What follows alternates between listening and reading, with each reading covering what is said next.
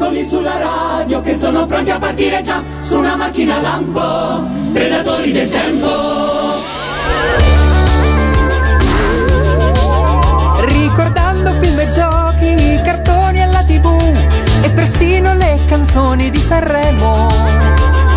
Ora scoprirai la nostra storia che racconteranno qui per noi. Eccoli qua. Predatori del tempo che riportano un mondo come era qualche anno fa. Con Valentina Chinotti e Lorenzo son qua. Navigatori del tempo che rivivono il mondo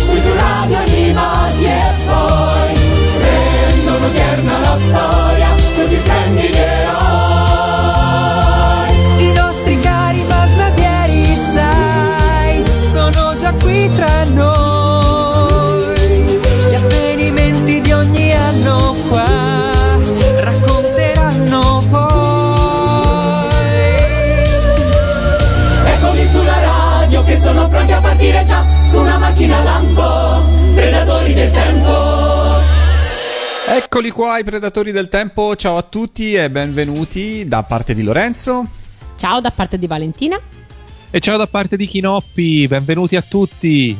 Questa è una nuova puntata dei Predatori del Tempo, una nuova puntata ambientata in un anno spazio-tempo di un po' di tempo fa, insomma, diciamola così. E per l'esattezza siamo nel 1999, per la seconda volta. Cioè, ci abbiamo preso gusto e siamo di nuovo qua. A me piace parecchio il 99, a voi? Ma sono quegli anni che iniziano un po' a confondersi fra le, Esatto. fra le pieghe della vita, ecco, diciamola così, fra le pagine della vita. Però... eh, Davvero, perché per, per me era più prima. Sì, Cioè, quando si parlava degli anni 80 in cui uno mi valeva l'altro, specialmente quando si parla di Sanremo. Ora piano piano inizio a...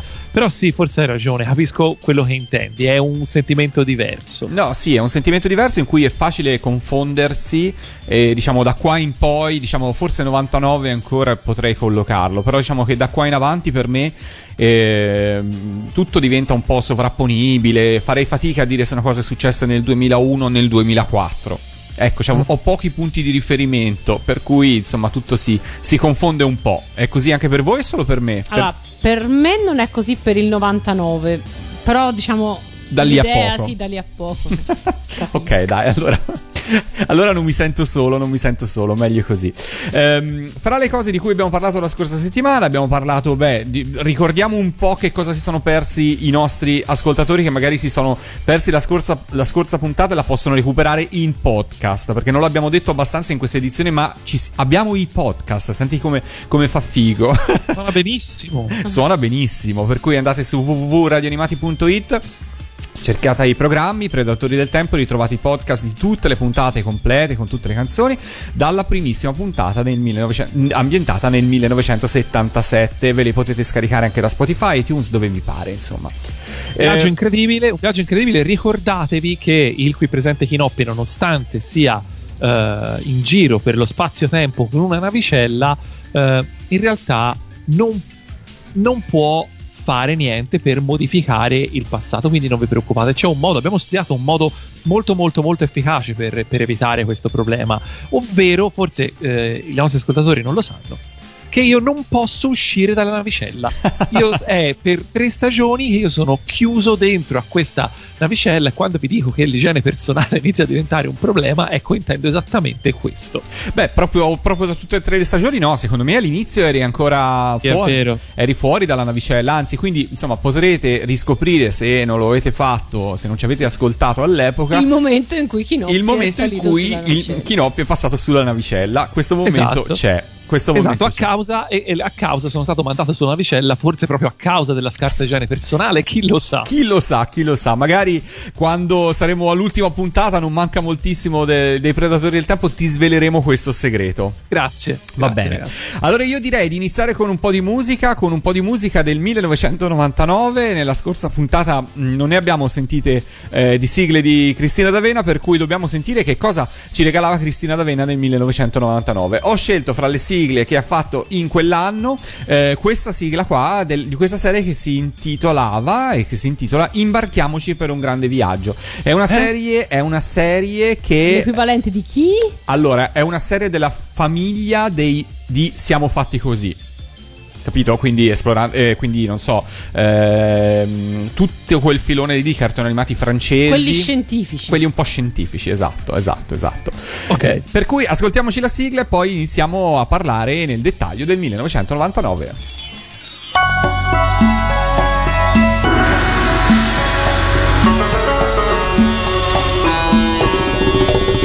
Quanti uomini hanno scritto libro dell'umanità, affrontando e superando dubbi e difficoltà.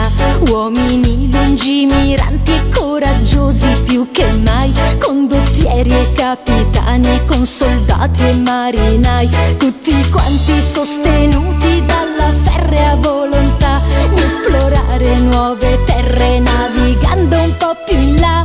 Imbarchiamoci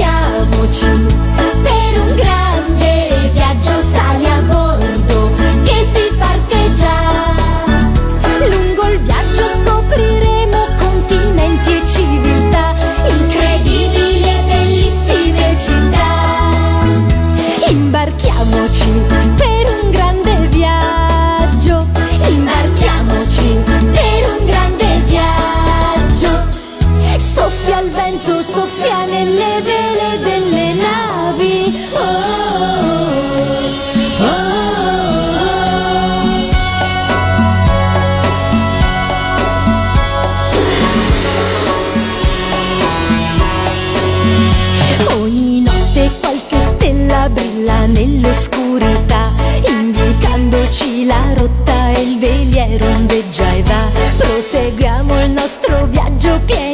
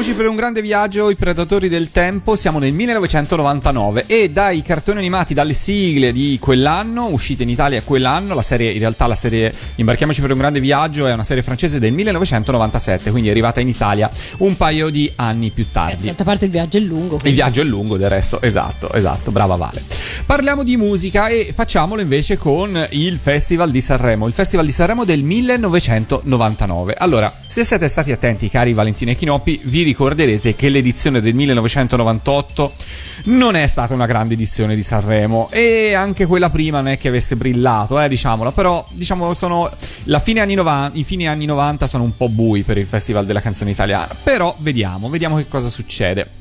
Comunque, insomma, archiviata l'edizione del 98, si torna a lavorare al festival per risollevare le sorti e si decide prima di tutto di ingaggiare un presentatore eh, che potesse riportare le giuste attenzioni sulla manifestazione e eh, magari svecchiandola anche un po'. Il compito viene affidato a Fabio Fazio, che se ricorderete, eh, nella scorsa puntata ne abbiamo, mm, ne abbiamo parlato, eh, la, la cosa fu già tentata l'anno prima perché Fazio arrivava dal grande successo della trasmissione Anima Mia insieme a Claudio Baglioni, ma se nel 1998 non ci fu la possibilità eh, di chiudere un accordo, nel 1999 Fabio Fazio si ritrovò sul palco dell'Ariston, sia in veste di presentatore sia in veste di eh, direttore artistico. E. Con lui ci furono, eh, furono affiancate la modella francese Letizia Casta e il premio Nobel Renato Dulbecco. Vi ricordate questo trittico sul palco dell'Ariston? Sì. Sì, assolutamente sì. Ok, bene, bene. No- non sembri contenta, Vale. Ma devo dire la verità che io non lo ricordo come un- una scelta particolarmente memorabile, però... Eh, vediamo, vediamo. Diciamo che anch'io ho le mie opinioni su, Eh. su queste edizioni di Fazio, però magari le sviscererò del tutto nella prossimo- nel prossimo Sanremo perché, spoiler, eh, diciamo Fazio resterà in carica anche per il Sanremo eh, dell'anno successivo, del 2000, per cui ne parleremo. Comunque, eh, diciamo che sicuramente però Fazio riesce in qualche modo intanto a riportare un, a riportare un po' di cambiamenti perché viene ripristinato un regolamento che è un po' più congruo con quello, diciamo, delle edizioni eh, precedenti di Sanremo, cioè prima del 98 e prima del 97. Viene eliminata, per esempio, la possibilità di una nuova proposta di arrivare a fare la, la scalata e arrivare a giudicarsi anche la categoria dei, eh, dei big, cosa che era successa negli anni precedenti. E Eh, questa è una buona cosa. e questa è un'ottima cosa, senz'altro. Viene eh, istituita una giuria di qualità che va, dovrebbe andare a bilanciare quello che è il il- la famosa giuria popolare. Per un attimo viene ventilata anche la possibilità di usare il televoto, ma in realtà non, eh, non siamo ancora pronti e questo avverrà anni successivi.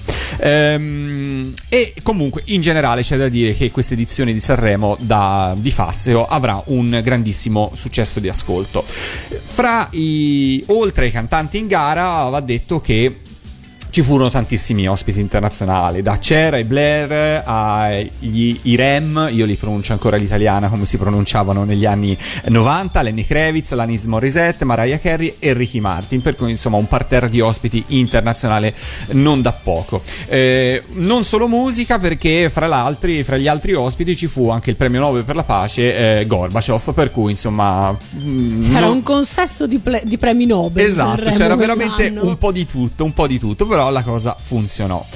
Eh, Sanremo, diciamo, ormai da un po' di anni non eh, parliamo più delle sue sigle perché, eh, insomma, è finita un po' l'epoca delle sigle per Sanremo e conseguentemente non, non c'è molto da spendere per le sigle. Però c'è da dire una particolarità che quell'anno, diciamo, se uno sc- scava bene sotto Sanremo, trova sempre un legame fra Sanremo e le sigle.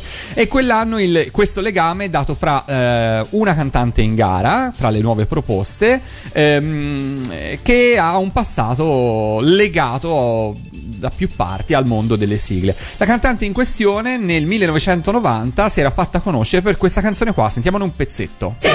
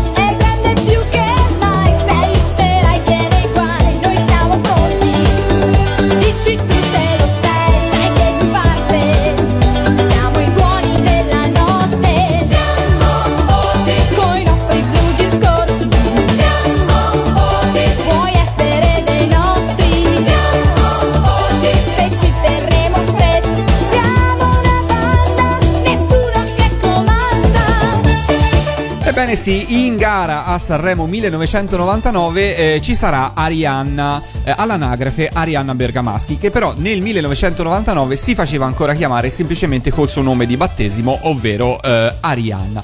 Ve la ricordate Arianna? Me la ricordo, ma non me la ricordo a Sanremo. Non te la ricordi a Sanremo. Tu Chinoppi te la ricordi Arianna?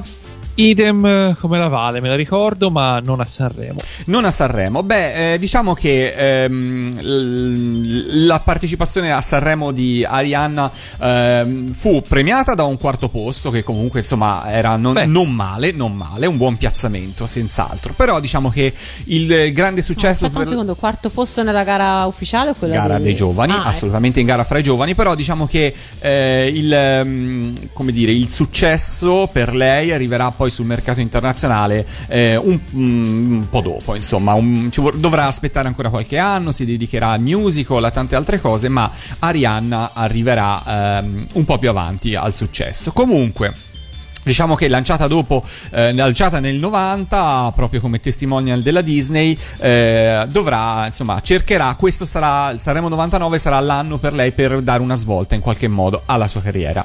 Ma che legame c'è fra Arianna e le sigle? Beh, allora, Siamo Forti è stata anche sigla del Disney Club, per cui in qualche modo eh, possiamo dire che è, è stata una sigla, è giusto ricordarla anche eh, in quanto tale. Però in realtà va detto che la mamma di eh, Arianna ehm, è stata una cantante ed è un'autrice. Eh, il- le- lei si chiama Graziella Caliandro o eh, Graziella Cali, si fermava con vari pseudonimi, eh, uno dei quali è anche quello di Nuvola. E lei è stata autrice di tante sigle eh, per ehm, Cristina D'Avena, Giorgio Vanni, Silvio Pozzoli. E pensate un po', lei ha scritto il testo di questa sigla qua.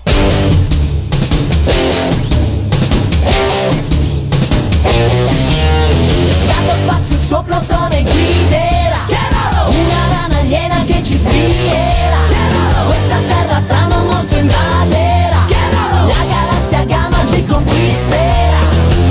Ecco, insomma, Io Sanremo l'avrei fatto vincere alla madre. beh, anche a Giorgio e a Max, eh, perché la sigla ovviamente Ecco. È, e tre. è firmata, è firmata, è firmata ovviamente con loro. Però, insomma, comunque, insomma, va, va detto, vedi, che se uno scava bene trova sempre un legame fra le sigle e il festival di Sanremo. C'è sempre un modo di, di arrivare a questa, a questa conclusione. e noi implacabili lo scopriamo sempre. Assolutamente, assolutamente. Quando non lo scopriamo, ce lo inventiamo. Ale. Eh, No, Ascoltate vero, il podcast di tutte le puntate e scoprite. Scoprite quando ce lo siamo abbiamo inventato. Esatto, esatto. Nel frattempo, ehm, immergiamoci nella gara. Torniamo nella gara di Sanremo 1999 e ascoltiamoci, come sempre, un medley di canzoni in gara che hanno caratterizzato quell'anno, anche se non, hanno- non sono salite sul podio poi della gara dei Big. Eccoli qua. Io sono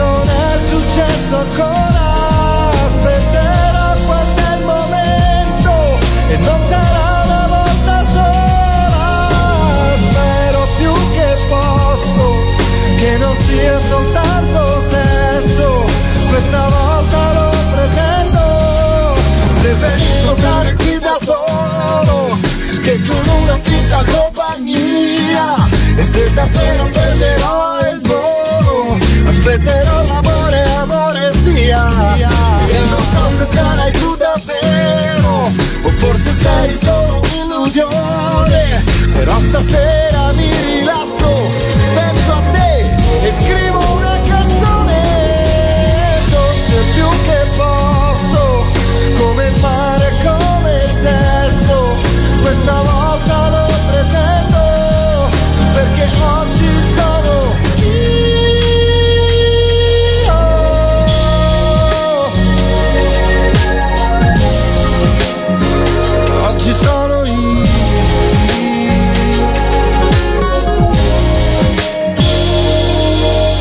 Questo era un medley di canzoni che hanno caratterizzato Sanremo 1999. Come sempre, domanda di rito per Valentina Chinoppi.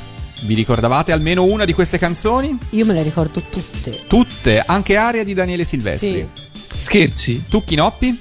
Io tutte, pezzone, aria, Eh, aria di Silvestri. di Silvestri, esatto. Beh, è, è vero, è una bellissima canzone. Ora ve ne- vi, vi racconterò qualcosa, però diciamo, forse fra tutte queste, quella che eh, è un po' più particolare, insomma, è stata un po' meno forse trasmessa in radio delle altre, ma resta una bella canzone. Ma andiamo con ordine. La prima che abbiamo eh, ascoltato è Marina Rei. Ma prima ancora dobbiamo fare una precisazione. Questo è l'anno della scuola romana per quanto riguarda il Festival di Sanremo, perché tantissimi artisti che ehm, non solo parteciperanno alla gara, ma in qualche modo si affermeranno e arriveranno a, eh, avere dei riconoscimenti, eh, se non di premi, di popolarità e di successo radiofonico, sono tutti di Roma. A partire proprio da Marina Rei, eh, già la sua storia la conosciamo, ne abbiamo parlato in altre puntate. Quella del 1999 è la sua terza partecipazione alla gara canora. Un inverno da baciare, questo è il titolo del brano, eh, segnerà un po' una svolta nella sua carriera per quanto riguarda le sonorità, perché si avvicinerà a sonorità un po' più insomma elettroniche, particolari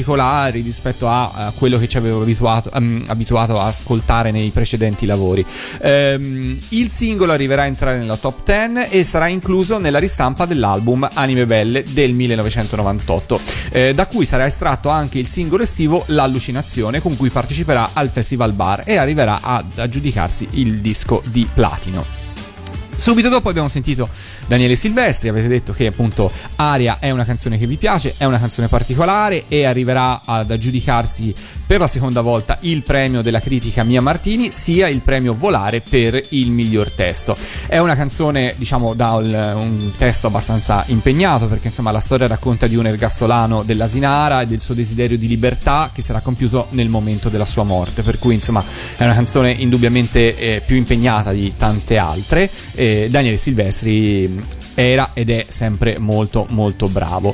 Ehm, la canzone Aria farà parte de- poi dell'album eh, Il Signor da Patas, disco molto bello e anche molto impegnato, ehm, sicuramente non così ehm, declinato o forzatamente alla ricerca del successo popolare.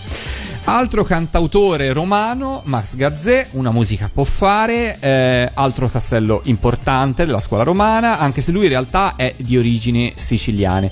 Max Gazzè è tornato a Roma all'inizio degli anni 90 dopo aver militato in gruppi jazz in giro per l'Europa per dedicarsi a collaborare appunto sia con Daniele Silvestri ma anche con eh, Frank High Energy, eh, Alex Britti, Niccolò Fabi, insomma con tanti altri artisti di Roma e, e dintorni diciamola così. Nell'autunno del 97 il suo primo grande successo radiofonico con il singolo Cara Valentina, eh, che ricorderete immagino. Certo.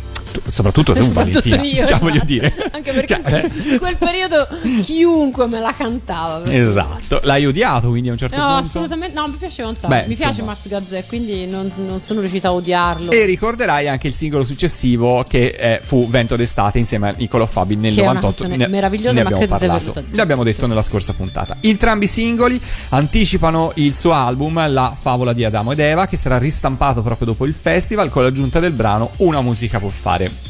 Il brano è una dichiarazione di tutto quello che di bello e positivo la musica può regalarti per salvarti dalle sofferenze e dal dolore senza appunto esorcizzando tante cose. E qui mi permetto di dire che secondo me la nostra radio e le nostre sigle da questo punto di vista sono veramente l'esempio lampante di quello che una musica può fare, secondo me. Senza niente togliere il resto della musica, ma io penso che le sigle abbiano una marcia in più, ecco, per esorcizzare tanti- tante cose magari non positive nella propria vita.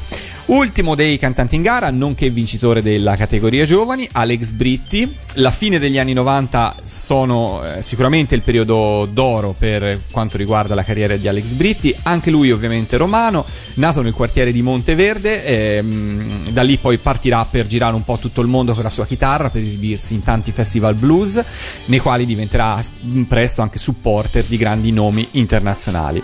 Anni di gavetta sfociano nel inatteso successo del 1998 dell'estate con il singolo Solo una volta o tutta la vita, ricorderete? Certo. Beh, impossibile non ricordarselo. Impossibile, esatto. Seguito dall'album Hit Pop e dal discreto successo del secondo singolo Gelido. La partecipazione al Festival di Sanremo, insomma, è quindi insomma, mh, più che giustificata per lui. Eh, oggi sono io, ha tutte le carte regola per vincere e infatti sarà così nella categoria 9 proposte. Il CD singolo pubblicato dopo Sanremo risulterà il maggior successo discografico di questa edizione, sfondando il tetto delle 130.000 copie vendute. Ma, ma, ma, ma, una seconda vittoria per quanto riguarda Alex Britti in qualche modo e questo brano arriverà nel 2001, quando Mina deciderà di reinterpretare il brano per inserirlo nel documentario Mina in Studio, trasmesso in web in anteprima. Un evento all'epoca veramente innovativo perché ehm, insomma sembra ieri, ma insomma sono passati vent'anni e il web era sicuramente diverso da quello che era oggi anche per possibilità. Comunque insomma pensate che Mina con quello speciale arrivò a, ehm, a superare eh, i 15 milioni di richieste d'accesso e le- i 2 milioni di page view, che per l'epoca erano tantissime, considerato che poi si parlava di un artista prevalentemente conosciuto in Italia. Il brano Oggi sono io fu poi incluso da lei in... ehm, oltre che su un singolo, anche in diverse raccolte.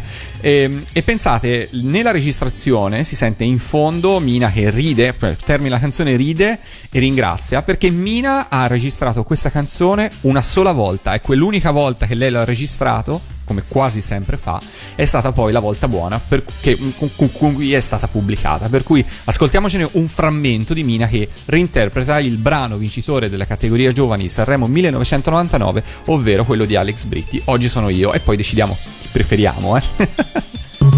E mi piaci per davvero, anche se non te l'ho detto, perché squallido provarci solo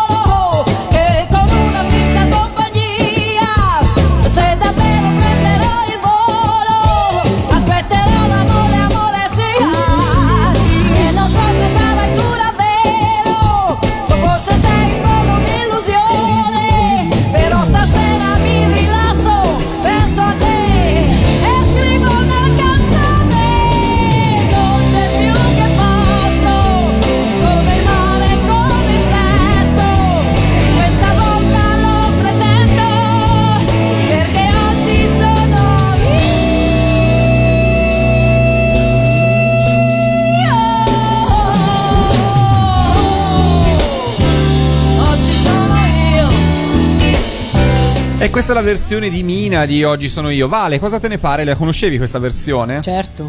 Eh, però io, guarda, in realtà io credo di aver memorizzato, penso, prima, forse prima, o meglio questa, non perché quella di Alex Britti non la conoscessi, però cioè, quando appunto Mina fece questa, questa versione qui, le radio la passarono Tantissimo. a livello veramente, cioè, da cancellarla proprio il- il- la memoria di, di quella precedente. Oggi però, ma fra le due io forse preferisco l'originale. Preferisci l'originale perché è un po' Forse. più suonata. Eh, forse. esatto, sì. Mm. Sì, beh, io, vabbè, eh, insomma, non si può dire niente al cospetto di Mina. Eh, io apprezzo tantissimo che lei non abbia volto al femminile la- il testo. Ecco, invece, per esempio, a me questo non Ti dà piace. fastidio? No, che mi dà fastidio, però. È un, è un po' mettere qualcosa fra l'interprete e, e la canzone. Cioè, si- si- non, non sono io che, non, non sono io che parlo. Cioè, si capisce che è qualcun altro che parla. Ma sì, è io, vero. non l'avrei, io l'avrei volta al femminile. Non lo so. Io sulla, sull'adattamento Quando la canto dei testi io, per maschili- esempio, la, la, la canto. la metti al Sì, femminile? Assolutamente, sempre. Ok. Tu Chinoppi che ricordi hai di Oggi sono io? Eh, non molti. Ok, va bene. Devo dire, devo dire che per me, per me Britti era della scuola romana, era di gran lunga quello che mi piaceva meno. Ok. Eh, perché insomma, nonostante fosse un, eh, un chitarrista dalle doti assolutamente non indifferenti, era forse l'unica cosa che assolutamente non metteva in mostra nei suoi, nei, nei suoi, diciamo, nei suoi dischi, quelli che ha pubblicato, o perlomeno nei singoli. Eh, mentre invece gli altri avevano tutti qualcosa di un po' più particolare, lui non mi ha mai, non mi ha mai colpito più di tanto. Però, Diciamo che di tutti loro forse è quello un po' più pop. Però del Io resto però lui- invece Sì. apprezzo invece tantissimo il fatto che lui sia faccia un pop ma non, non banale comunque musicalmente eh, si sen- ogni, ogni canzone di Britti comunque si sente lonta- lontano un miglio che ha un- uno spessore è vero che come chitarrista magari viene meno fuori insomma ogni tanto sì qualche, qualche assolo qualche, qualche scaletta fa capire che c'è qualcosa dietro. Però io invece il, pop di Britti mi piace, mi piace proprio perché non è, non, è, non è tanto a canzoncina, ecco. Eh, sì, esatto. Comunque c'è una canzone di Britti che si chiama Hit Pop, che è quella che in qualche modo dà il titolo, anzi, dà il titolo al suo primo album, eh, che spiega molto bene, insomma, la sua filosofia e il- la sua volontà di fare pop, racconta la sua storia, insomma, ecco. Per cui se leggete il testo di quella canzone, lo trovate facilmente, capirete un po' quello che Britti in qualche modo era il suo percorso, almeno in quel periodo lì. Allora, se siete pronti, saliamo sul podio di Sanremo 1999 e sentiamo un po' che cosa, che cosa è successo e chi se le ha giudicato. Piccolo spoiler, forse una delle rare volte in cui tre donne arrivano a piazzarsi terza, seconda e prima. Cos'è la vita che ci difende? Combinazioni incomprensibili, il suo battito incalzante sole che sale e scende. Cos'è la vita ci frammenta dentro i ricordi ben visibili, paura che ci spaventa. È una notte brava che ci spende, così è la vita che ci riscatta.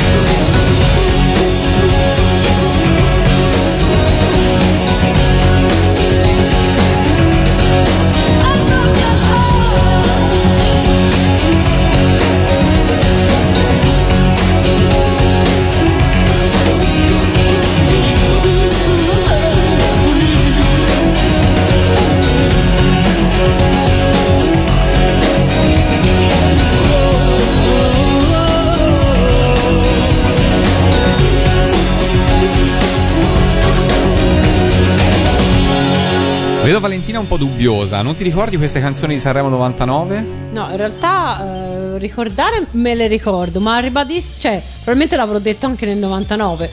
Per me erano quelle del blocco precedente che dovevano vincere. Nessuna di queste tre. Effettivamente, se vogliamo dirla tutta, forse nel, eh, hanno tolto la possibilità ai giovani di scalare la- fino alla vittoria della gara dei big nell'anno in cui probabilmente le cose, da un punto di vista perlomeno commerciale, più forti erano proprio nella gara dei giovani.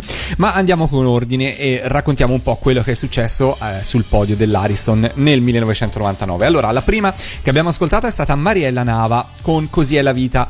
La cantante tarantina ha alle spalle tanti anni di carriera, anche se forse la sua più grande no- notorietà la, eh, le è sempre arrivata più dalle sue capacità di autrice rispetto a quelle di cantautrice.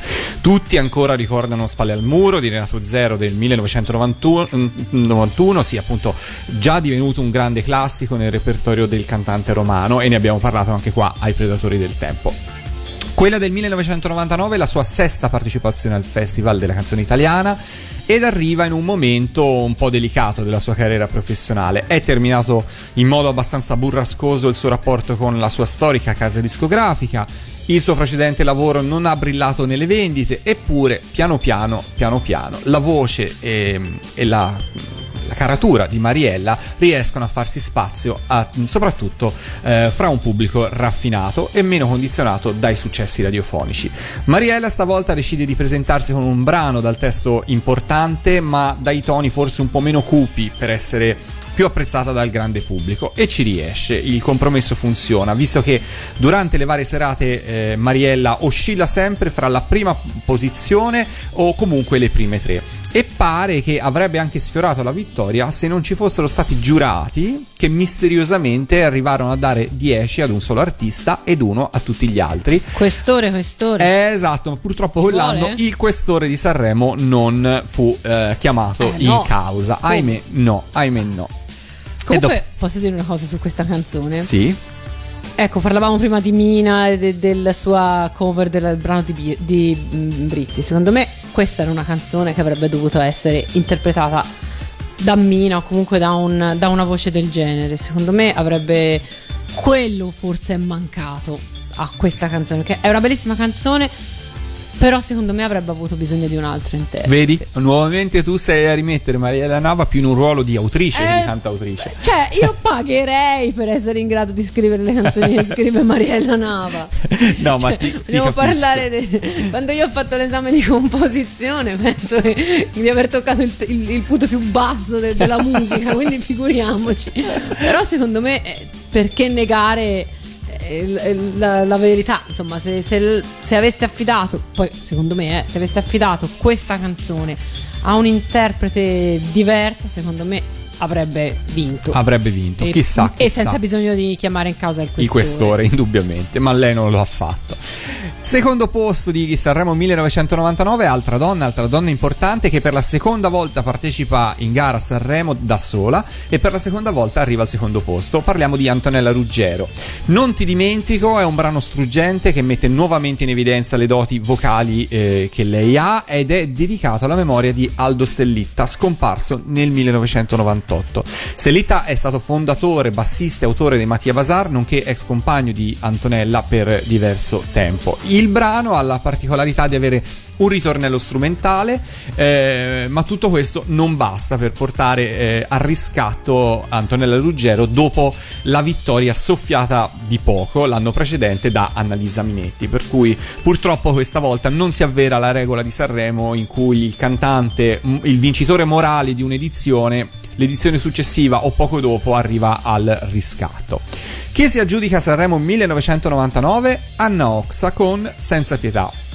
E qui ci sono un po' di cose da dire perché Anna Oxa ha un disco pronto da quasi un anno e la sua casa discografica ha per lei grandi progetti per un vero e proprio lancio internazionale dopo le prove generali fatte con l'album Storie di due anni prima. La partecipazione del 1999 è accompagnata da tante ombre e voci mai confermate sul risultato finale ottenuto, ma questo del resto va detto, che accompagna quasi quasi sempre i vincitori di Sanremo. Il giorno dopo la vittoria del festival, sulle pagine del Corriere della Sera, i giornalisti Ranieri Polese e Mario Stato Fegiz raccolgono i numerosi veleni, soprattutto rivolti alla giuria di qualità, che viene tacciata di essere più popolare di- della giuria popolare stessa. Molto contestato anche il look della Oxa, che si presenta con un vest- eh, vistosissimo tanga e la pelle cosparsa di olio cosmetico. Vasco Rossi al Corriere della Sera dichiarerà rivolto alla giuria: sono stati travolti dal tanga. Dove sta la verità? Questo ce lo chiediamo noi. Ma sentite, eh, cari miei predatori amici, secondo me è impossibile dirlo, ovviamente. Probabilmente a metà strada, nel senso che Anna Ox ha sempre curato molto anche l'aspetto del look per le sue esibizioni al festival. Dalla tutina rossa di Sanremo 1985 al famoso ombelico dell'86.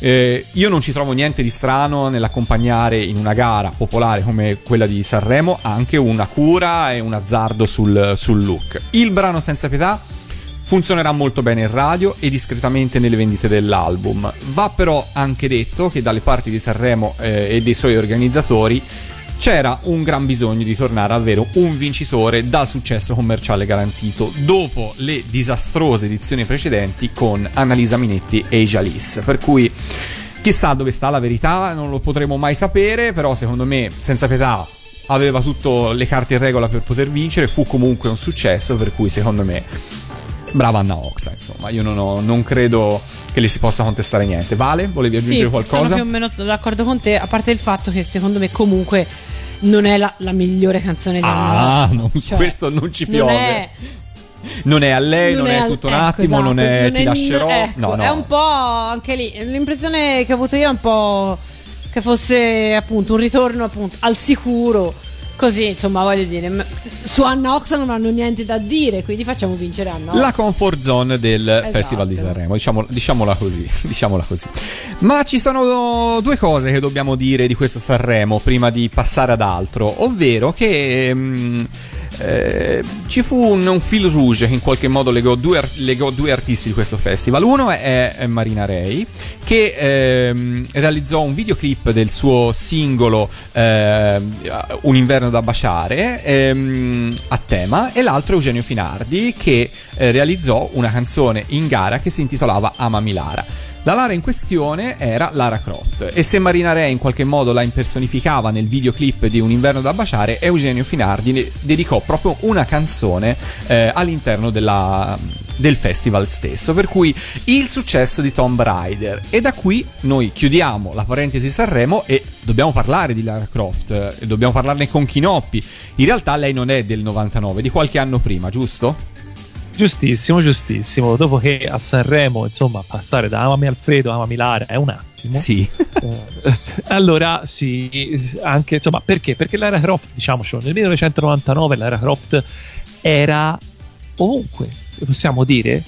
Possiamo dire che Lara Croft è stata eh, in quegli anni specialmente forse il primo in assoluto personaggio dei videogiochi ad essere considerato ad essere innanzitutto famosissimo mainstream però non, eh, no- non considerato una cosa da bambini. Cioè Super Mario, Sonic, Pac-Man erano tutti personaggi che comunque erano già conosciuti un po' da tutti se vogliamo però erano sempre un pochino cioè Super Mario non è mai stato sulle copertine di riviste, a meno che non fossero copertine di, sett- di riviste di settore, o sbaglio. Credo di no. No. Eh, Esatto, cosa invece che è successa per Lara Croft e tutto in, in brevissimo, in brevissimo tempo, perché forse voi non sapete, sapete, ma nel 99 Lara Croft, eh, credo nel 99 o forse nel 2000, non ricordo, però insomma Lara Croft era già, secondo il canone della serie, ufficialmente morta. Per cui, Ah, insomma, fantastico. parlia- parliamone un po'. Però, No, insomma, ma eh, Milara però, ecco. ah, sì, ah, Velocemente perché è rimasto Esatto. poco tempo. Esatto. No, allora andiamo con ordine. Ehm, sì, Tomb Raider aveva i suoi meriti anche eh, dal punto di vista videoludico. Quindi, a parte il fenomeno mediatico Lara Croft, Tomb Raider è stato un gioco che eh, è stato sicuramente eh, molto ambizioso e ehm, riuscì insieme proprio forse a Super Mario 64, uscito nello stesso anno, ovvero nel 96, a canonizzare quello che sarà poi eh, non tanto un genere quanto una meccanica di gioco, ovvero quella dei, eh, dei giochi di avventura 3D in cui si eh, esplora appunto un, un mondo tridimensionale eh, dal, in soggettiva e il personaggio è sempre eh, visibile nello schermo, quindi non, non, non, con la vista dagli occhi diciamo del, del, giocatore, ma con la telecamera posta praticamente dietro le spalle del personaggio. Eh, appunto, Lara um, era veramente dappertutto, come dicevamo, e eh, fu usata anche appunto non solo sulle riviste, la copertina di riviste, è stata sulla copertina del Financial Times, è stata sulla copertina eh, di, di, riviste di moda, insomma, stiamo parlando di qualcuno che ha fatto eh, una cosa che era assolutamente impensabile anche ai tempi e l'ha fatto in pochissimo tempo, appunto. Um, Lara nasce appunto come eh, protagonista della serie Tomb Raider, serie che doveva probabilmente, leggenda vuole che eh, il, il, il, il, protagonista sarebbe dovuto essere Indiana Jones, sarebbe dovuto essere dei videogiochi di Indiana Jones, eh, ma per motivi legali e di diritti che non sono mai arrivati, si è ripiegato su un personaggio originale, appunto Lara Croft, avventuriera eh, inglese, archeologa come eh, il dottor Jones, che rispetto a Indiana Jones e rispetto a uh, Super Mario soprattutto, che era diciamo il suo rivale in popolarità in quel tempo, aveva una caratteristica anatomica che la faceva un po' spiccare. Provate a indovinare qual era, Lorenzo Vale? Eh, la ricrescita dei capelli. Sì, anche stavo per dire le sopracciglia. Pare che il disegnatore pare che mentre il personaggio di Lara era in sviluppo, eh, il disegnatore, quello che era insomma colui che stava creando il personaggio, fece un piccolo errore, ovvero eh, voleva realizzare un draft, un, uno schizzo del, del personaggio, eh, aumentando il volume del seno di Lara del 50% rispetto a quello che era il modello precedente, gli è scappata la rotella del mouse e l'ha aumentato del 150%. Ha creato una, una centrale del latte praticamente. Non rendendosi, non rendendosi, conto dell'errore, ha mandato il bozzetto eh, in giro e tutti, a quanto pare, i suoi colleghi hanno all'unanimità deciso, ha deciso che andava bene e l'hanno approvato. Quando eh, dietro un successo c'è una strategia meditata, eh? Esatto, no, allora, a parte poi si può cominciare a fare battute e anche a tempi ne uscirono perché uscì a un certo punto un, uno studio fatto da degli uno studio proprio di, di eh, volumetrico eh, e di eh, composizione del corpo che disse che eh, se eh, una persona vera avesse le proporzioni di Lara Croft non riuscirebbe a camminare. Stare in, in piedi, infatti quello stavo per dire io, come fa stare in piedi una cosa Esatto, e quindi sì, sicuramente umorismo a qualità e sicuramente è innegabile che eh, l'avvenenza di Lara Croft ha aiutato la popolarità del personaggio. Insomma, Mario non era, eh, non era, non aveva le stesse caratteristiche, anche se ha il baffo che conquista. Mm, detto questo, Lara, eh, però, per quanto potesse aver eh, diciamo creato qualche, anche qualche eh, così qualche, qualche polemica proprio per questo in realtà poi eh, aveva anche eh, così i suoi difensori perché comunque si trattava di un'eroina tutta di un pezzo in, un, uh, in, un, in un'industria, quella dei videogiochi, che era uh, ancora, si presumeva, lo era, o forse si pensava che lo fosse, uh, un'industria praticamente al 100% maschile, che i giocatori fossero tutti maschi e che probabilmente avessero forse un pochino più, fossero un pochino più ritrosi a uh, giocare un gioco che... Eh, personificare uh, un personaggio femminile. Esatto, esatto, o perlomeno quello è, quello, quello è, quello che avevano pensato più o meno tutti uh, gli sviluppatori dell'epoca, perché a parte Samus Aran di... Ehm, ora mi viene... Eh, non, insomma, lui, lui. personaggi, lei, lei, personaggi femminili, eh, su, specialmente sui giochi d'azione, eh, Metroid, scusate, mi è venuto.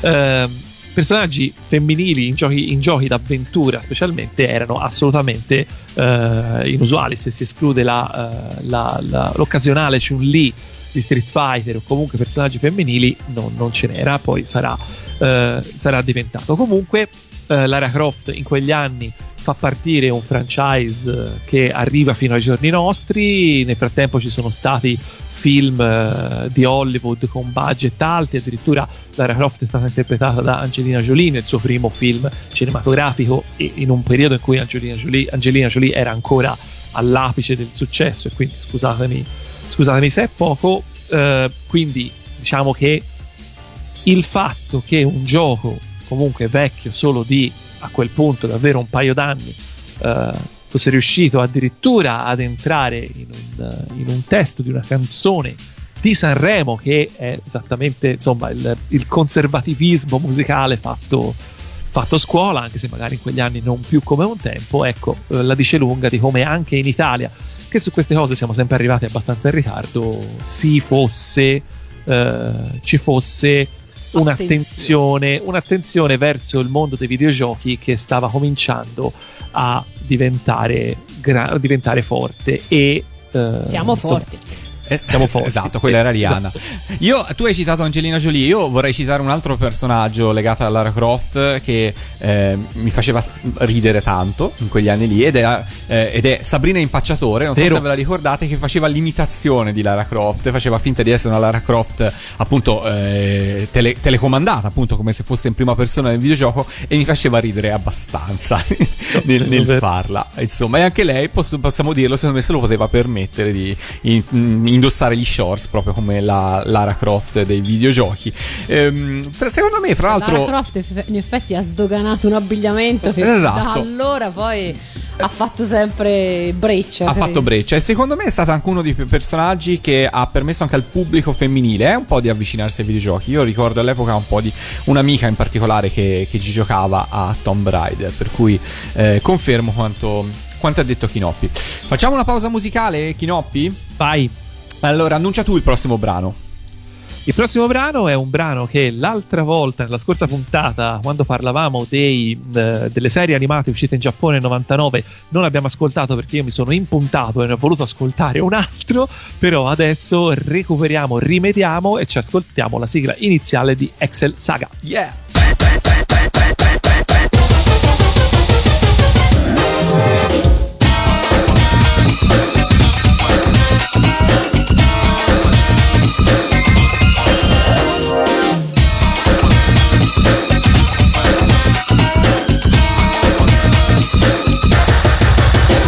晚安。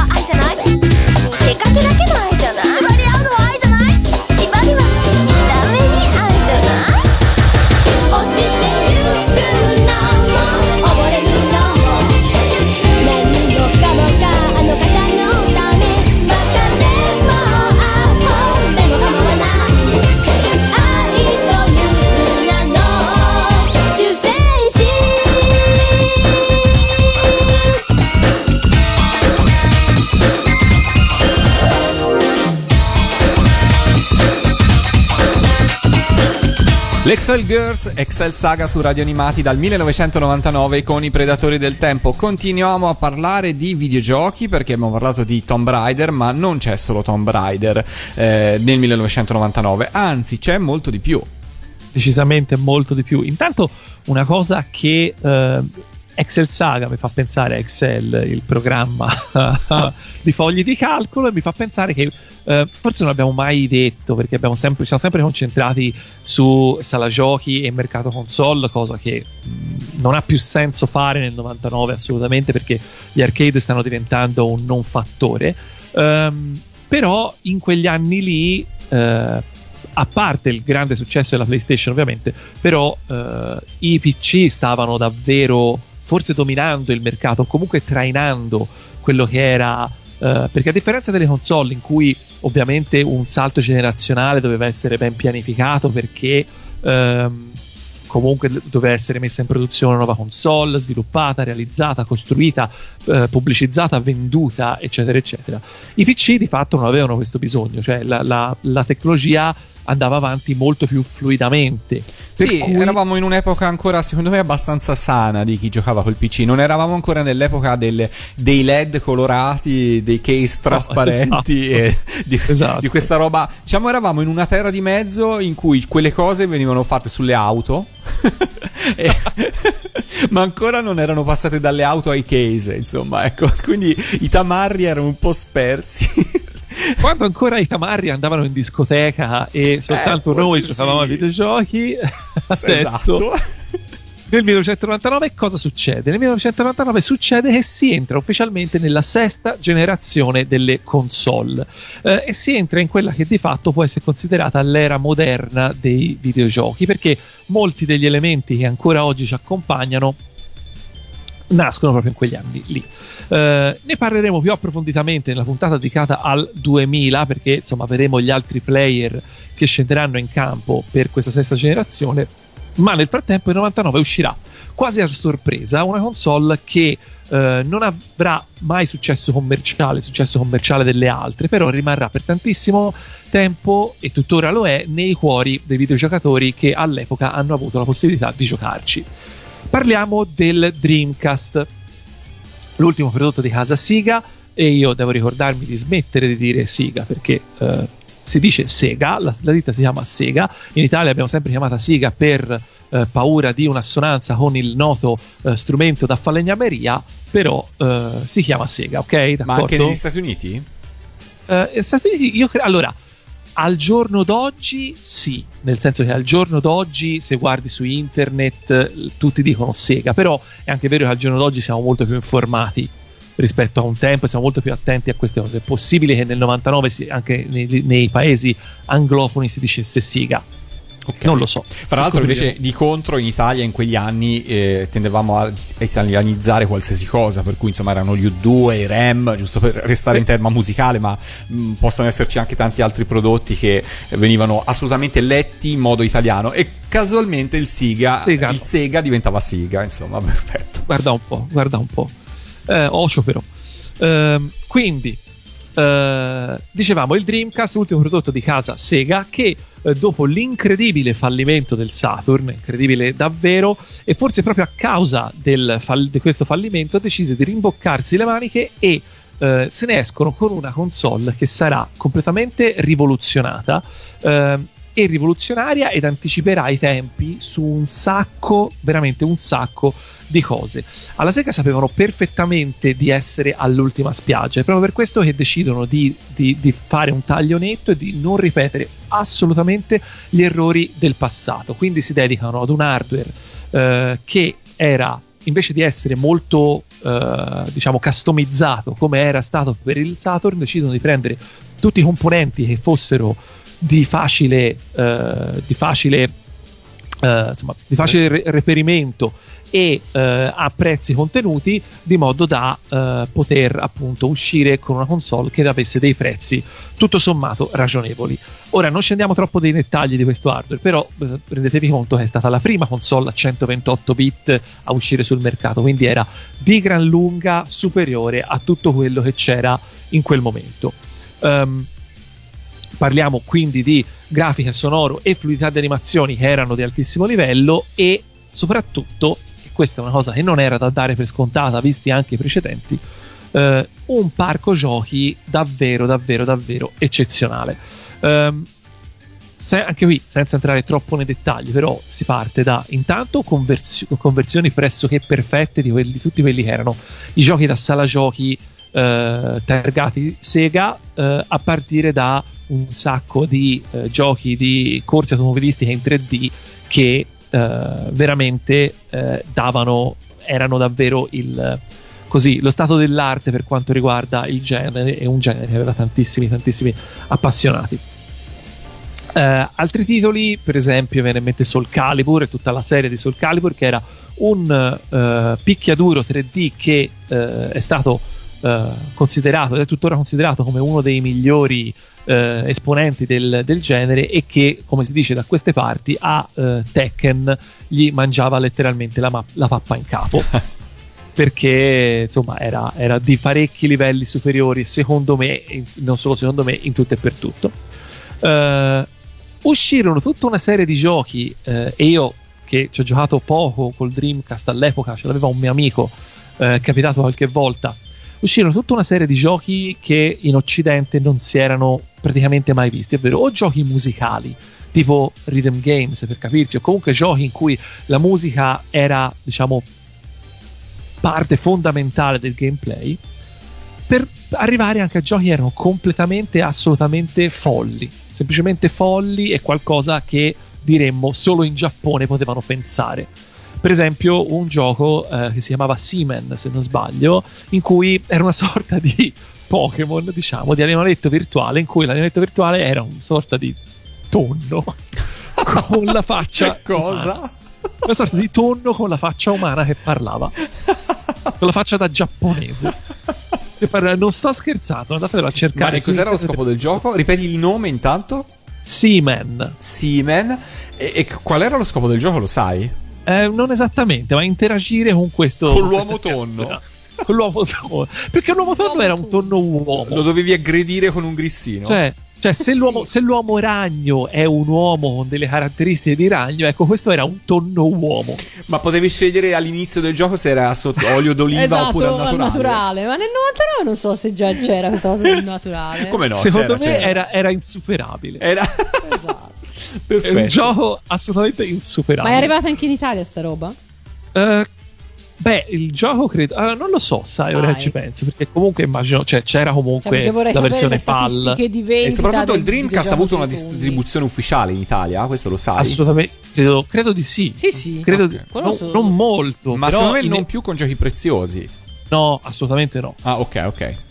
No, perché comunque stiamo parlando di un'epoca in cui i videogiochi eh, e le console smettono di essere, già con la prima PlayStation questo era successo, i videogiochi smettono di essere venduti nei negozi di giocattoli e iniziano esi- e, e- e nascono i, i negozi di videogiochi. O comunque i negozi di elettronica, insomma. Secondo me sono nati prima i negozi di videogiochi al dettaglio piuttosto che le grandi catene di elettronica che avevano un reparto videogiochi che forse è il reparto più fornito di tutto il negozio. Sì, anche se forse erano. Siamo lì. Secondo me i negozi di informatica. Cioè, che poi erano negozi di informatica, negozi di videogiochi, eh, quasi sempre. Sì. Se io ripenso Sì, anche sì. agli anni 80, insomma, erano Sì.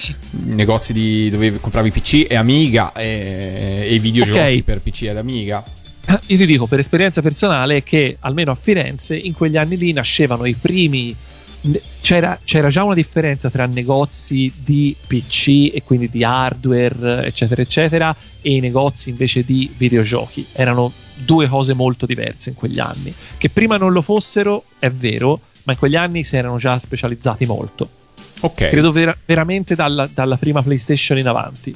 Forse non proprio dal- dall'uscita, ci è voluto un po' di tempo, però secondo me nel 99 già c'eravamo. C'eravamo già, ok, ok. Comunque, andando avanti, un gioco, l'ultimo che eh, mi va di citare perché effettivamente lì stiamo parlando di un gioco eh, che era incredibilmente avanti per gli anni, è eh, Shenmue, che ehm, era di fatto il primo gioco open world in assoluto con eventi real time e il tempo che scorreva in tempo reale, cioè se te accendevi il gioco di notte era notte Ah, ok. ed era un gioco in cui il giocatore non era in nessun modo guidato all'interno dello svolgimento del gioco, ma poteva assolutamente interagire con chiunque, con qualsiasi cosa, con altri personaggi che, ave- che erano di fatto delle vere intelligenze artificiali con i loro, i loro, il loro scopo, le loro, le, le loro routine quotidiane, che facevano quello che dovevano fare. Ed era una cosa assolutamente avanti per gli anni. Eh, beh, ricorda un po', vabbè, un po' Sim Life o mm, ora non mi viene l'altro gioco eh, similare. eh, Sims. Sims, ecco, esatto, Sì, con la, differenza, con la differenza però che lì è un gioco in cui la simulazione fi- era lo scopo del gioco, mentre invece in questo caso c'era comunque poi alla fine una- un'avventura, una missione da compiere, Ah, ok. era un noir eh, ambientato in Cina, quindi era, era molto... cioè era anche un gioco, non era la, simula- non era la simulazione. Tu hai avuto modo di giocare con eh, il Dreamcast? Avevi qualche amico che lo aveva? Pochissimo, pochissimo, Eh, pochissimo. ok, perché non Eh, era assolutamente diffusa come Oh console. no, no, no, no, perché, eh, perché eh, appunto, perché? Intanto fammi finire con quella che era l'ultima vera innovazione del Dreamcast, ovvero il Dreamcast, il Dreamcast è stata la prima console a nascere con internet di serie, Mm. con un modem che era a 56k nella, nella versione giapponese e a 33,6 dannazione nell'edizione eh, europea e americana, una roba incredibile e ovviamente appunto fa ridere solo a pensarci. Ehm, però una cosa così incredibilmente avanti che poi a- al giorno d'oggi diamo assolutamente per scontato il, il gioco online Certo. loro ci sono arrivati prima di tutti gli anni e sono stati fermati solo dal fatto che internet in quegli anni non era in grado con le sue velocità sto, e sto le- chiamando col modem eh, nel frattempo. non può fare mai più quel rumorino infernale Lo stai facendo? Se vi manca, no per niente eccolo. Comunque stare lì, Forse che- ce la fa, forse ce la fa. Mm, po' che- brutto rumore. Non ce la fa, No. non ce la fa. Va bene, vabbè, torniamo a noi. comunque no davvero ehm, quindi eh, avanti totalmente avanti per il tempo e eh, se questo essere troppo avanti non eh, non è stato forse tra le cause dell'insuccesso del, del Dreamcast ehm, in realtà insomma non ha nemmeno contribuito a fare niente perché alla fine ehm, Sega su questa console diciamoci la verità avrebbe potuto metterci qualsiasi cosa e probabilmente non avrebbe funzionato più di quello che ha funzionato eh, in realtà perché? Perché purtroppo doveva fare i conti con la reputazione che Sega si era guadagnata negli ultimi anni, soprattutto col Saturn, che fu un, un insuccesso clamoroso che, ehm, che allontanò eh, sia gli, gli sviluppatori da, da- da Sega, perché insomma col Saturn litigarono veramente con tutti, che eh, anche poi i clienti, perché poi Saturn per cercare di eh, così di, di- di rimediare agli errori di progettazione cominciarono a Sega cominciò a far uscire dozzine di eh, device di periferiche esterne eh, che di fatto non miglioravano la situazione ma che costavano un sacco di soldi e ognuna veniva venduta come l'accessorio eh, imperdibile che avrebbe fatto fare finalmente il salto di qualità, il salto di qualità al Saturn, salto di qualità che non è mai arrivato. Nel frattempo PlayStation si era mangiato il mercato eh, ed aveva eh, e già ancora nel 99 eh, stava vendendo un sacco di giochi perché era ancora la, la piattaforma su cui in assoluto si sviluppava si sviluppava di più. Eh, non solo, ma eh, si sapeva che eh, insomma, PlayStation Sony aveva già annunciato l'uscita di PlayStation 2 di lì a un anno ehm, e eh, insomma si sapeva anche che Microsoft avrebbe fatto lo stesso, sarebbe sceso in campo con la prima Xbox eh, anche loro nel 2000. Quindi stiamo parlando di eh, stiamo parlando di di, di un mercato che mai come in quel momento si era fatto impossibile.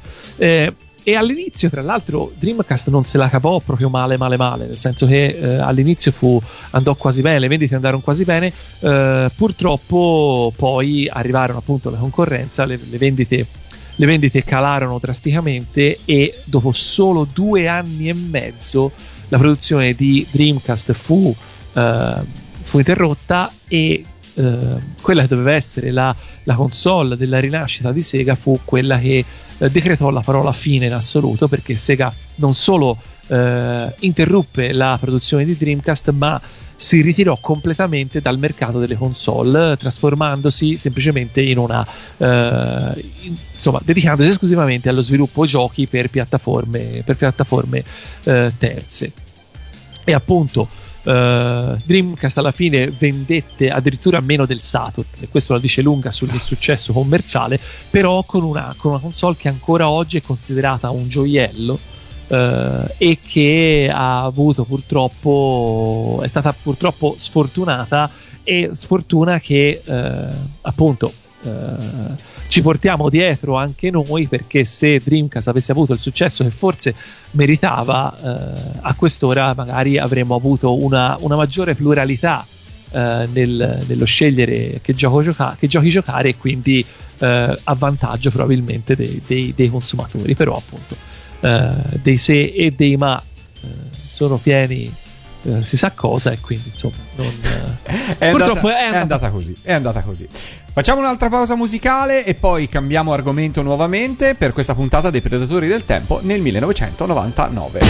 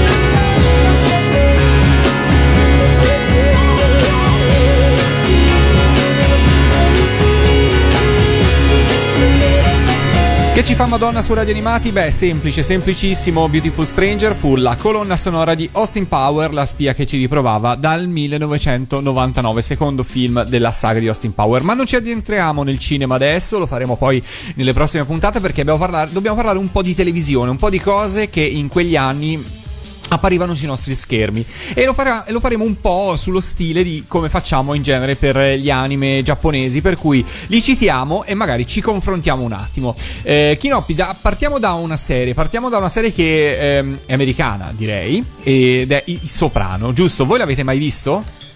Io ho visto qual- qualcosa ma non, non l'ho mai seguito neanche io devo dire la verità io non sono un appassionatissimo del genere tu Kinoppi? Uh, no, in realtà neanche io, a parte qualche sporadico episodio. Um, però, Però l'abbiamo... non, l'ab- non, l'abbiamo visto. Quindi diciamo... Però no, diciamo la verità, in intorno, questo... lo dobbiamo citare perché comunque allora questo no, lo possiamo dire, questo ma lo possiamo questo dire. rivela la nostra età.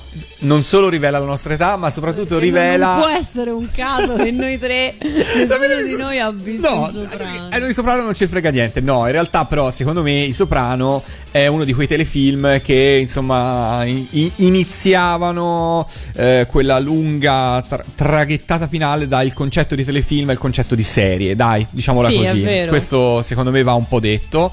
Ehm, si iniziava a parlare di nuove stagioni, non più di nuovi episodi, e secondo me I Soprano un po' rientra in, in questo filone qua. Ehm, parliamo No, invece no, di. beh, co- certo, Lore, l'avevamo già detto, l'avevamo già detto anche altre volte parlando appunto di, di, di serie così, che forse è proprio con i Soprano che si passa dal che c'è proprio questo stacco. Credo che i Soprano sia in generale universalmente riconosciuto come la prima eh, serie eh, moderna per capirsi Eh, la prima serie di, di- di quando le serie cominciano ad avere eh, livelli di eh, produzione di un certo tipo storie di un certo tipo personaggi di un certo tipo gente dietro le quinte di un certo tipo quindi insomma eh, si arriva si passa davvero ha detto bene si passa dai telefilm alle, alle serie tv E da eh, i telefilm e serie tv a invece una serie di animazione come i Griffin. Beh, questa l'abbiamo vista tutti. Sì, Posso dire una cosa sui Griffin eh, al costo di risultare un po' eh, impopolare? Dilla, dilla. Allora, allora, personalmente io ho avuto, vabbè, prima sono arrivati i Simpson, è stato amore per i Simpson. Poi a un certo punto i Simpson, piano piano, anche quando poi è cambiato il cast del doppiaggio, insomma, varie cose, hanno perso un po' di importanza. Arrivano i Griffin e improvvisamente spopolano nel mio cuore i Griffin. Però sapete che poi sulla lunga distanza, sul rash finale, secondo me poi alla fine torni a riapprezzare i Simpson. Perché dopo un po' effettivamente sono estremamente ripetitivi i Griffin. Cioè io li ho trovati un po' ingabbiati un po' veramente ormai troppo, troppo su se stessi, molto più dei Simpson. Autocelebrativi e un po' sempre uguali a se stessi. Più dei Simpson, secondo me. Sono d'accordo. Chinoppi? sono drammaticamente d'accordo Eh, ecco, ok. Perché quando arrivarono per me furono, cioè, le prime... è- secondo me non è questione di prime stagioni o di stagioni più recenti, non è un, come dire, un qualcosa che si è esaurito, è una ripetitività della serie, del modo di, di fare battute, di, cioè, mm, flashback, non ha una struttura narrativa e una profondità come nei Simpson. Esatto, e questo è il problema, che i Griffin comunque sono tanto, tanto, tanto basati sulla battuta, sul... Hanno, hanno anche un fortissimo legame con, con l'attualità americana che magari da noi era meno, meno percepibile o comunque non, non- non era poi così fondamentale. Però io ricordo che i Griffin a me sono venuti a noia molto, molto, molto prima dei Simpson. Ecco, vedi, allora ci, ci troviamo d'accordo. Altra serie di animazione, SpongeBob. E qui forse noi eravamo già un po' fuori target, no?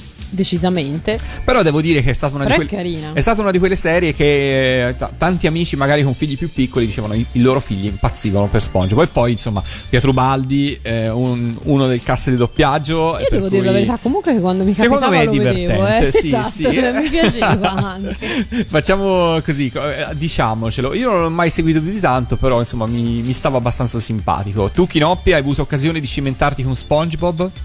Poco anch'io, sinceramente, con, con SpongeBob. SpongeBob rientra in un periodo in cui vedevo con un po' di diffidenza le produzioni eh, troppo mainstream, mettiamola in questo modo. Eri alternativo, eri indie. Ero Eri troppo indie. alternativo. Eri ero troppo alternativo. E comunque secondo me SpongeBob dovrebbe far riflettere anche sul fatto che eh, la proposta di cartoni animati in televisione, nel caso ce ne fosse bisogno di ribadirlo, ver- stava veramente cambiando e secondo me stava anche molto molto molto cambiando il target a cui si, si rivolgevano perché correggimi se sbaglio ma questo dovrebbe essere l'anno se non è stato il 98 in cui arrivano cose tipo l'albero azzurro la melevisione Arriva la cose lì. melevisione. Eh. L'albero azzurro è un po' Cioè, prece- secondo me è un forse po' prima. Sì, forse l'albero azzurro era prima. esatto, e la melevisione è di questo periodo qui. Il 18 gennaio 1999 debutta la Melevisione, per cui eh, la TV eh, di Stato italiana, ovvero la RAI, si apre, eh, ritorna a fare un po' di TV dei ragazzi, ma più che dei ragazzi che- è la TV ecco, dei esatto, bambini. ba- dei bambini che vanno a- all'asilo perché la Esatto. melevisione è proprio rivolta ai piccolissimi. Si rivolge ai piccolissimi con un prodotto che, insomma, per noi in quegli anni era sicuramente lontano dalle nostre- dalle- dai nostri interessi, senz'altro.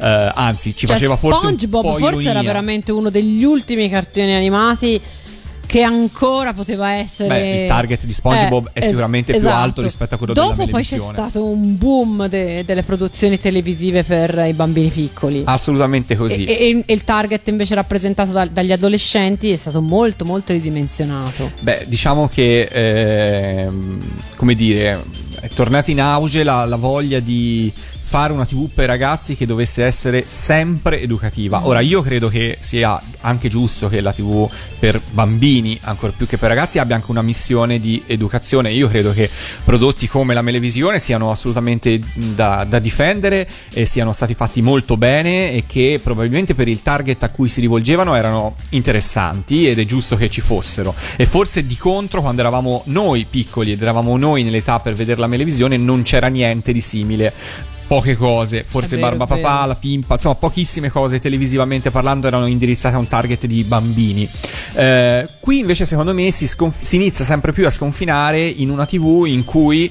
eh, diciamo i canali generalisti principali iniziano sempre un, un po' di più a rivolgersi verso qualcosa che dovesse essere per forza anche educativo, per forza ci si allontana un po' da quella che era stata in realtà il successo e la filosofia di Bim Bum Bam, in cui detta di Manuela, di Paolo, insomma di chi è stato intervistato su Bim Bum Bam del gruppo 80, l'obiettivo non era ehm, fare i buoni, fare i bravi e fare una, una- una televisione zuccherosa Il per piacere ai pistolotto bambini. finale come nelle puntate di Mad. Bravissima, esatto, non era quello il loro scopo, ma si cercava di intrattenere e di divertire. Ecco, secondo me qui si inizia a spostarsi in una direzione eh, diametralmente opposta e, e questo cambierà un po' le carte in tavola, anche se di contro va detto che eh, altre cose, eh, tipo l'animazione giapponese, troveranno eh, destinazioni come MTV che indirizzerà in maniera specifica probabilmente tutte le cose a un target appropriato e non più eh, ricondizionato per ragazzi più giovani. Io poi mi sono anche sempre fatta l'idea, magari è sbagliata, che comunque in quegli anni erano ancora vive le polemiche legate a un certo tipo di prodotto eh, animato. E eh, optare per eh, le cose pensate per i bambini di tre anni ti mette al sicuro, insomma, che, che polemica vuoi che ci sia eh, su Dodo e, o roba del genere? Cioè, sicuramente non ce n'è. Se, se Insomma, non è come- sottovaluti, se- non è come, se non è come trasmettere Kenny il guerriero, ecco. Quindi diciamo non hai problemi se, se- se hai, hai ascolti sicuri perché comunque a quell'età è facile che il bambino sia piazzato di fronte alla tv.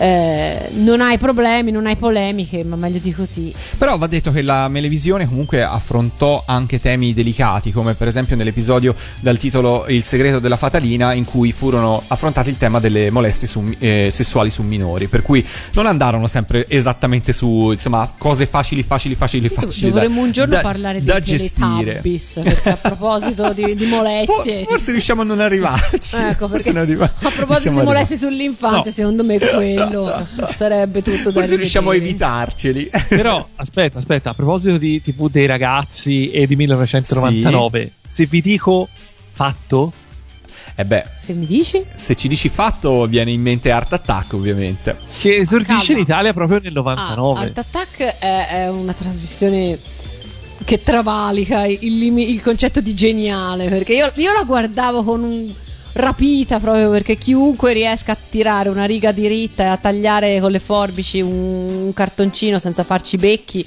per me era già Becchi è molto fiorentino. a livello Traduci becchi per tutto il resto Eh, del gli mondo. angolini quelli Ok. che vengono male che, che- che rendono Le orecchie. esatto Le orecchie. esatto e quindi per me era già a livello di Michelangelo figuriamoci Scusate. una trasmissione intera che mi insegnava a fare quelle cose lì cioè Eh, scusate, lo, lo vedevo Dici, dici, Chinoppi.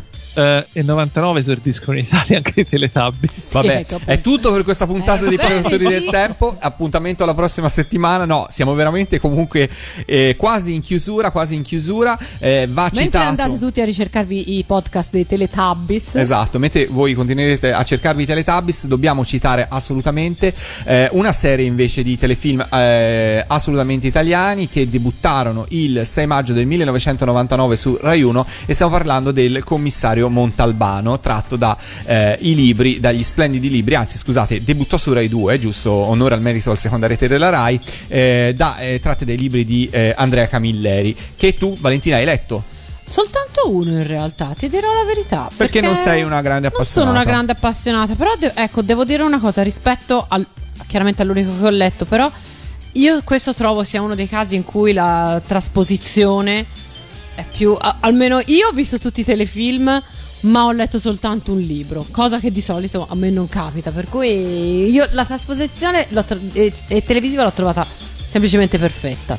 Eh, sì, eh, esatto, e credo che poi molto del merito debba essere dato, oltre che al trame scritte da, da Camilleri, anche alla bravura di eh, Luca Zingaretti nel riuscire a interpretare un personaggio e esserselo cucito ormai talmente tanto addosso che spesso è Esatto. difficile, sarà per lui difficilissimo, quasi impossibile E- scrollarselo. E io credo appunto che anche questo per un attore sia una sfida, sia un'arma a doppio taglio, eh, perché È una lo- scelta lo molto vedi, forte che fai. Esatto, devi avere anche coraggio perché poi devi affrontare una, una- una conseguenza. Io ricordo appunto la- le- quando eh, Sean Connery appunto smise di, di fare James Bond, eh, a lui avevano profetizzato che non avrebbe mai più lavorato perché era il volto di James Bond. Mi trovo molto d'accordo con una definizione che rilasciò il critico Aldo Grasso dicendo Luca Zingaretti ha sovrapposto la sua fisionomia a quella del commissario Montalbano che si avvia così a comporre a piano titolo la quadrilogia dell'investigazione it- televisiva italiana insieme al, al tenente Sheridan, Ubaldo Lai, eh, Gino Cervi come il commissario Megre e Nero Wolf con Tino Buazzelli. Sono perfettamente d'accordo con questa affermazione Sì, di,